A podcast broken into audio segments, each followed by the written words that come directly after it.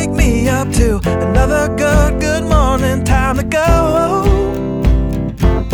Oh, we are all looking for adventure. We are all looking for adventure. We are all looking Welcome back to the 3x5 Life. podcast. Our mission here is purpose driven productivity, and we are diving into actually, last week we talked about minimalism. Yes. We switched roles. Could you tell? We are trying something new. Brian's a little bit better at the intro, but last week we talked about minimalism. This week we were talking about Brian, Intentional play, intentional play. also known as dates. So intentional play, but we call it play, not dates, even though we're going to be calling it dates a little bit today, but that's what we call it internally at our house. So this was driven through. So I'm going to talk about it from the lens of our kids, and then Jesse's going to dive into like couples like us. Mhm. Um, so I read a book, I don't know, three years ago, maybe. Um, that's called The Family Board Meetings.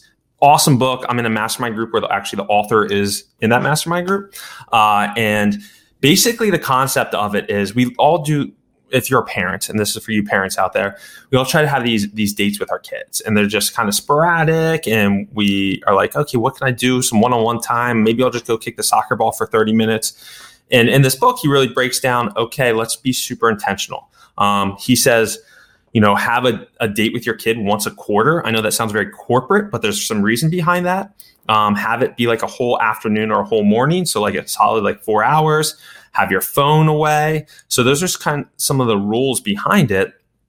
But what's interesting is kind of the cadence of every quarter is it builds anticipation in the dreaming for your kid or your son daughter to know it's coming. So you have you know a date and then like for the next you know three months you're kind of like all right what should we do next? And, and you put a date on the calendar and they know it's coming up. And he argues not to have it on the weekends. Have it like monday through friday. So like you're almost like pulling them out of school for a half day early dismissal to make it like really special. Um, and then have like that that activity that you're doing and then have some type of meal involved where you're talking over meals but what i found was the most intriguing part uh, jesse is he talks about like the last like 30 45 minutes of the date to like stop at a park or something and just sit back on the bench and just talk. Like obviously you're talking the whole date but it kind of like carves out this time where you kind of ask them about how life is and ask those questions. And what i'm hoping so my daughter is uh, seven and my son's five is that when she's 14 she knows that every quarter she's going on this date with dad and those are obviously going to change over time but if something's really bothering her and she doesn't feel quite comfortable talking to me about it, she'll be like, all right, you know, I have that date next week with dad and maybe I'll bring it up because I know at the last 30 minutes of uh, our date, we'll probably just sit back and talk because she knows what to expect.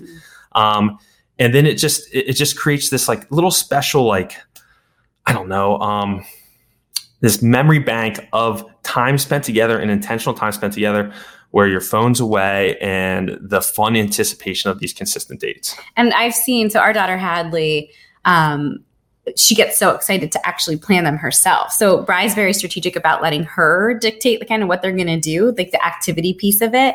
And usually it stems from something that she's currently interested in. So Mhm. it might be like she's like she was she wants to learn how to play golf, and so she really wanted Brian to teach her how to play golf. And so they'll go to like a driving range, and it's an activity that she decided she wanted to do because she's interested in whatever it is, um, which I think makes it really, really special. And then that you do always share a meal with her, but she, leading up to it, gets so excited. And then when she comes home, she's just like super energized to talk to me about it. And I get to hear what they did. And then it sparks excitement for Nash, our son, because then he gets to do these special dates. And on the flip side, and I'm sure you kind of recognize that when Bry's with one of our kiddos because we have two kids it gives me alone time with the other one. So Yeah. and then i try the same thing to do some some play around those those dates when i have the other kiddo. So um, it's been it's been really awesome for our family and our kids. They definitely look forward to it. We put it on that our big our big life resume calendar which we can talk about another time so that's it's on the calendar and they, Yeah. they know it's coming do you want me to jump to relationships Yeah, for sure. so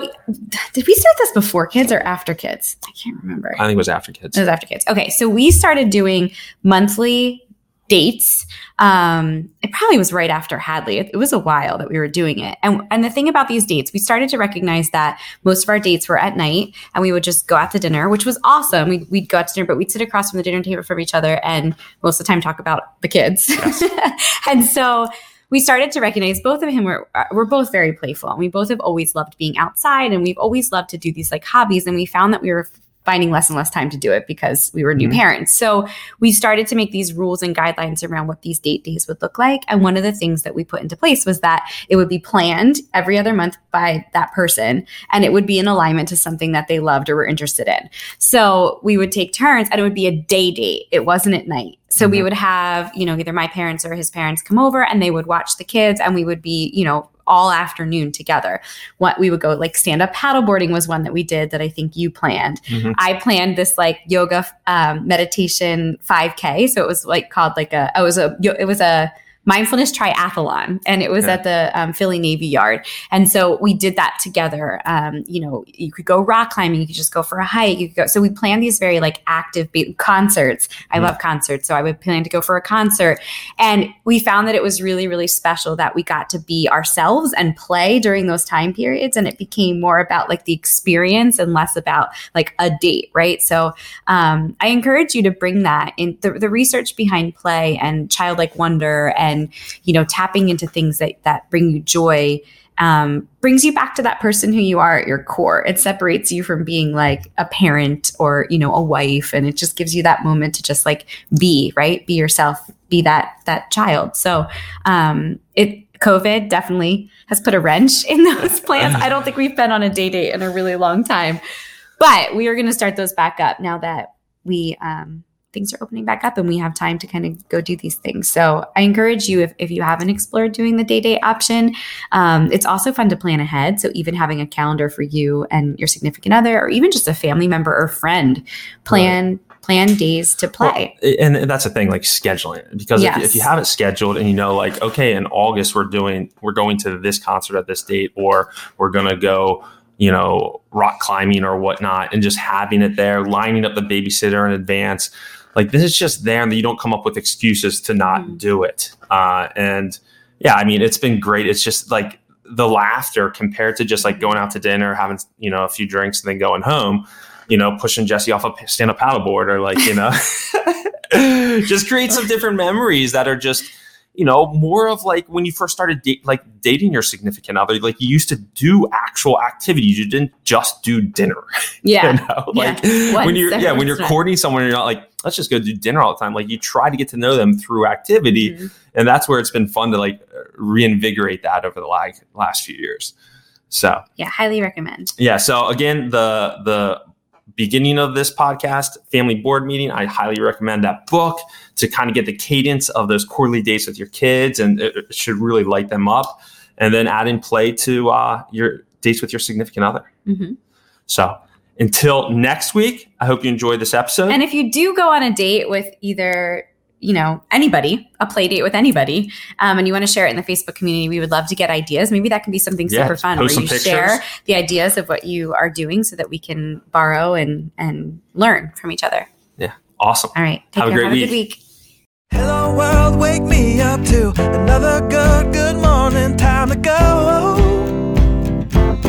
oh we are all